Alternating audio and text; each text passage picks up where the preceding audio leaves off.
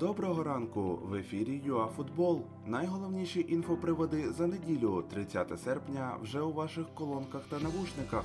Успіхи наших за кордоном, провал Карпат та бунт Месі. Поїхали! Карпати, які завжди з особливим пієтетом ставилися до Кубку України, розгромно програли вже у першому раунді дебютанту другої ліги епіцентру з Дунаївців 4-0.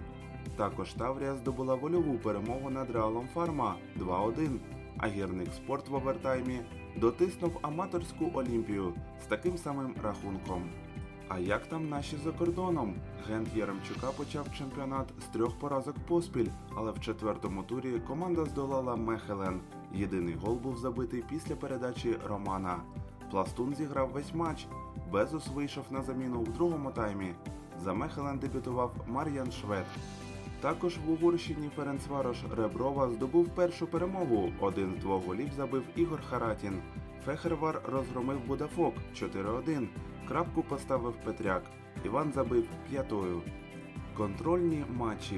Зоря обіграла новачка УПЛ Інгулець із рахунком 3-1. Зазначимо, що в другому таймі за луганчан зіграв Олександр Гладкий. Олександрія здобула вольову перемогу в протистоянні із відродженим Кривбасом 4-2. Молодіжна збірна України розгромила Олімпік 5-1. У зазначений час Ліонель Месі не прибув на базу Барселони для проходження медогляду та здачі тесту на коронавірус. Ла Ліга виступила із офіційною заявою. Згідно із чинним контрактом аргентинця, він вже не має права на безкоштовний розрив угоди.